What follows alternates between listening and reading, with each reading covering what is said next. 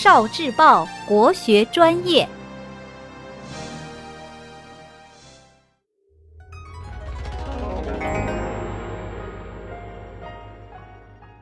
国学小状元，古诗小课堂，《秋浦歌》十七首，其十四，唐·李白。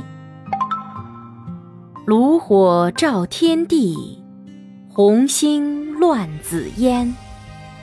赧郎明月夜，歌曲动寒川。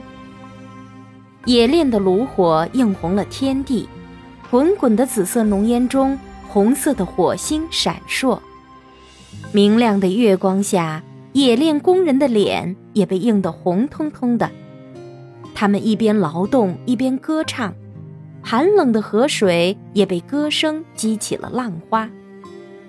李白的这首诗是描写冶炼工人热火朝天的劳动场景的。赧郎就是说他们的脸都被炉火映得红红的。谁知道什么是冶炼金属呢？就是把矿石放在熔炉里烧，炼出石头中的金属。是的。而且，中国是世界上最早冶炼青铜的国家之一，冶炼技术远远领先于西方。